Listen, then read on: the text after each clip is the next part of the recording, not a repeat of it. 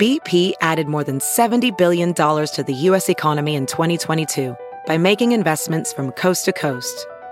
Investments like building charging hubs for fleets of electric buses in California and starting up new infrastructure in the Gulf of Mexico.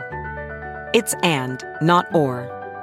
See what doing both means for energy nationwide at bp.com slash investing in America. For dealing with stuffed up ears.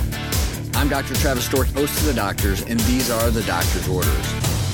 Ear canal blockage is a common problem that can create hearing issues. Earwax is the number one cause of ear canal blockage. For the safest results, don't use a cotton swab, use an earwax removal kit instead. The second most common cause of blockage is swimmer's ear. This causes an infection and swelling, and it's usually from water in the ear canal.